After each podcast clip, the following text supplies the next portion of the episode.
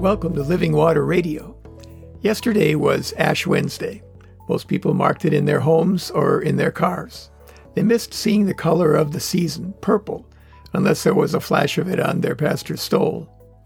How purple are you? My name is Pastor David Berkedal. My wife, Reverend Sally Welch, is co producing this podcast. Sally is a United Church of Christ slash Christian Church Disciples of Christ ordained minister, focusing on ecumenical and interfaith ministry. I served Lutheran Christian congregations in Compton, California, and in San Dimas, California for over 40 years. Today, maintaining our yard is my gym, and I'm active as a volunteer in the leadership of the 110 Evangelical Lutheran Church in America congregations in our area.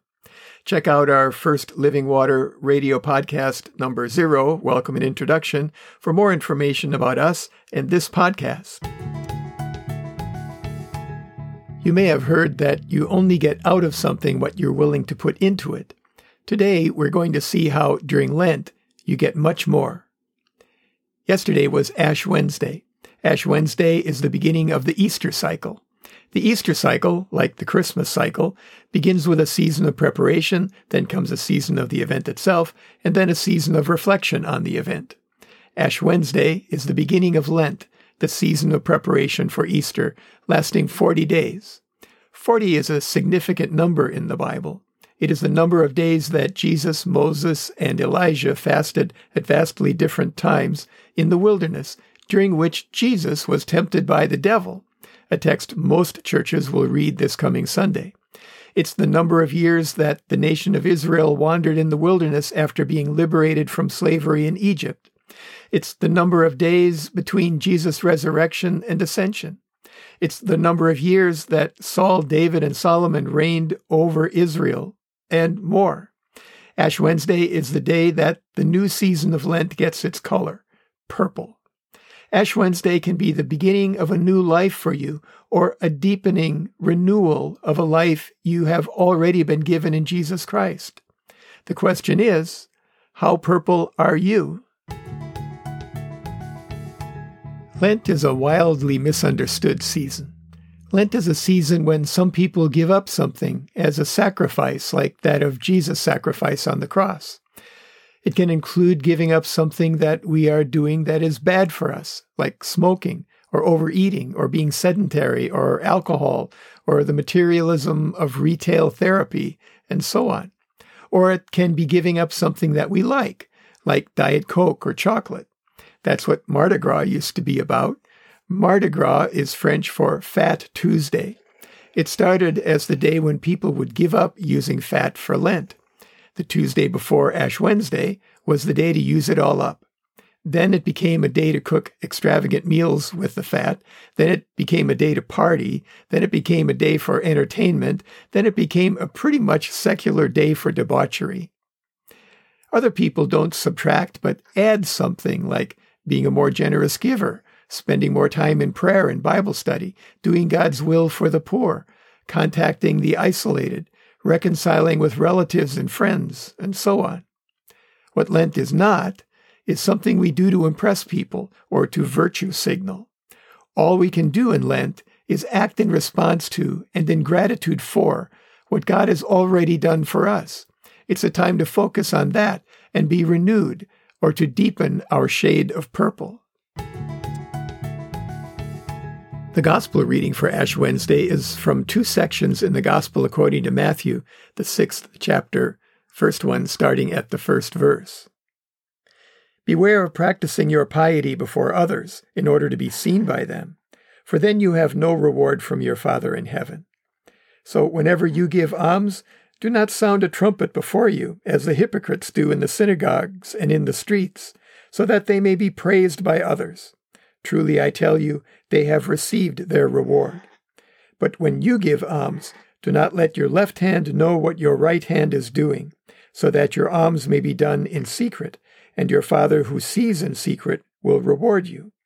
And whenever you pray, do not be like the hypocrites, for they love to stand and pray in the synagogues and at the street corners, so that they may be seen by others. Truly I tell you, they have received their reward. But whenever you pray, go into your room and shut the door and pray to your Father who is in secret. and your Father who sees in secret will reward you. Then continuing with verse 16 And whenever you fast, do not look dismal like the hypocrites, for they disfigure their faces so as to show others that they are fasting. Truly I tell you, they have received their reward. But when you fast, put oil on your head and wash your face, so that your fasting may be not seen not by others, but by your Father who is in secret. And your Father who sees in secret will reward you. Do not store up for yourselves treasures on earth, where moth and rust consume, and where thieves break in and steal, but store up for yourselves treasures in heaven, where neither moth nor rust consumes, and where thieves do not break in and steal. For where your treasure is, there your heart will be also. The coronavirus is now in decline, but it's still bad. But this is still 2021, so something else seems to have thrown a wrench into the works, and Today, it's the weather. The uncharacteristic cold that has gripped Texas and points east have put people in a very dangerous place. People are gathering wherever they can find heat. They are, un- are unable to get to vaccination centers, and the dangerous road conditions have stopped new deliveries of that vaccine. Here, our weather is fine, and temperatures might get into the 80s next week. But as one of the local newspersons said on TV this morning, this is not the time to call your friends and family back east and gloat. People aren't just uncomfortable, there is some real suffering in Texas and beyond. And here, large gatherings are still taking place. People are still walking around without masks or practicing social distancing, and we still haven't felt the full force of people's indifference to practicing safer behavior on Valentine's Day. There is good news today, however. Remember the flu? I read this morning in Morning Brew online that as of last week, the CDC reported that there have been 165 flu related hospitalizations in the whole country since last October. In the previous flu season, there were 400,000. Flu has been essentially non existent, ex- infectious disease expert Dr. William Schaffner told NPR. Why? because of all of our efforts to fight the coronavirus. Reducing hospitalizations from the flu wasn't an end in itself, but a byproduct, like the good works we do in Lent. They are not the purpose of Christianity, but a result of it. The color purple that we use as the color for Lent is significant. It's the color of the robe that the Roman soldiers threw around Jesus while they were torturing him before his crucifixion. It was their way of mocking the claim that he was a king. That was when they pre- placed a crown made of thorns on his head. We read it in John 19, verses 1 through 5. Purple could only be worn by royals and the uber rich in Jesus' day. It was made from crushed seashells that could only be found in the right conditions in a few areas.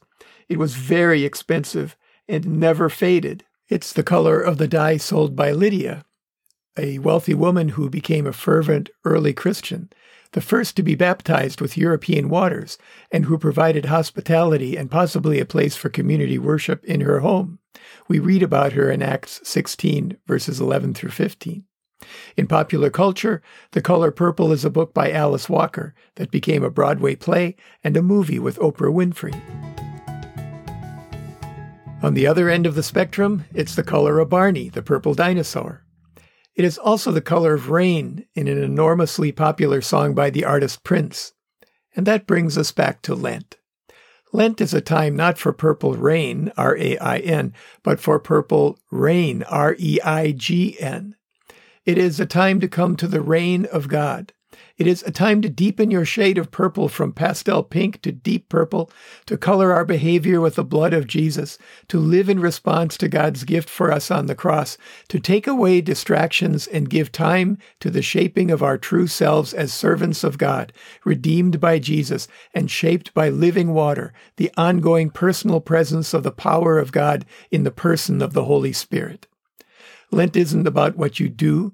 It's about who you are in Jesus Christ. It's about the gift of God's grace at the cross, the power of the Holy Spirit to make of us a new creation, God's people, born again. It's about a time of focus, meditation, and growth, a time when we get back so much more than we give because God's presence is so much more than we can ask or imagine. The color purple is expensive. Lent leads us to re- a, a reminder of just how expensive it was at the cross. And in Lent, we respond by living in response to the love and presence of God for the sake of others and sharing our faith with others generously and at some cost. And like the love of God, it never fades. This season, this 40 days, this Lent, wherever and whatever you are, be purple. And if you are already purple, pray that God would make of you a darker shade. But whatever your shade, be purple. Today, let's remember to pray for those struggling with all forms of violence with mental health issues, and with substance abuse. And let's remember to pray the Lord's Prayer today, the one that Jesus taught us. If you don't know what that is, contact us at the Revs David and Sally at gmail.com or send us a tweet to at David Berkedal and we'll send it to you. Send your prayer requests to the same addresses and we'll include them next time. Send your comments there as well. As always, we encourage you to stay hydrated. Open your heart to receive the living water from the source, God's self, the living presence of the one true living God, the God who gave himself on the cross so that all who believe and are baptized might be restored to the living relationship with God for which we were created. Remember your church. Identify one if you don't already have one. Ask a friend about it or a family member. Google it. Contact the pastor. When you have a church, go to or tune in to the worship services they have available and support your church financially so that it will be there when we come back to fully physically present worship together. Support your pastor and church leaders, pray for them, and help them in any way that you can. If you or a loved one are having thoughts of suicide or are struggling with mental health issues, call somebody. Google a local or national hotline. Reach out. You are not alone. Wear a mask when you're outside your home, practice social distancing, wash or sanitize your hands regularly. Stay at home unless you are providing essential services or need them. Avoid crowds and be outside if you have to be in a crowd. Be kind to everyone you come into contact with, especially those who are sacrificing their security to provide for yours. Thank you for listening to Living Water Radio. We are here for Christians and for the people of the Los Angeles metropolitan area who are looking for a sense of Christian community, a source of hope, and a way to thrive together during this global pandemic. We hope you'll tune in next time and invite your friends to do the same. Meanwhile, Sally and I encourage you to open your hearts to receive living water, the presence of the Holy Spirit, and stay hydrated.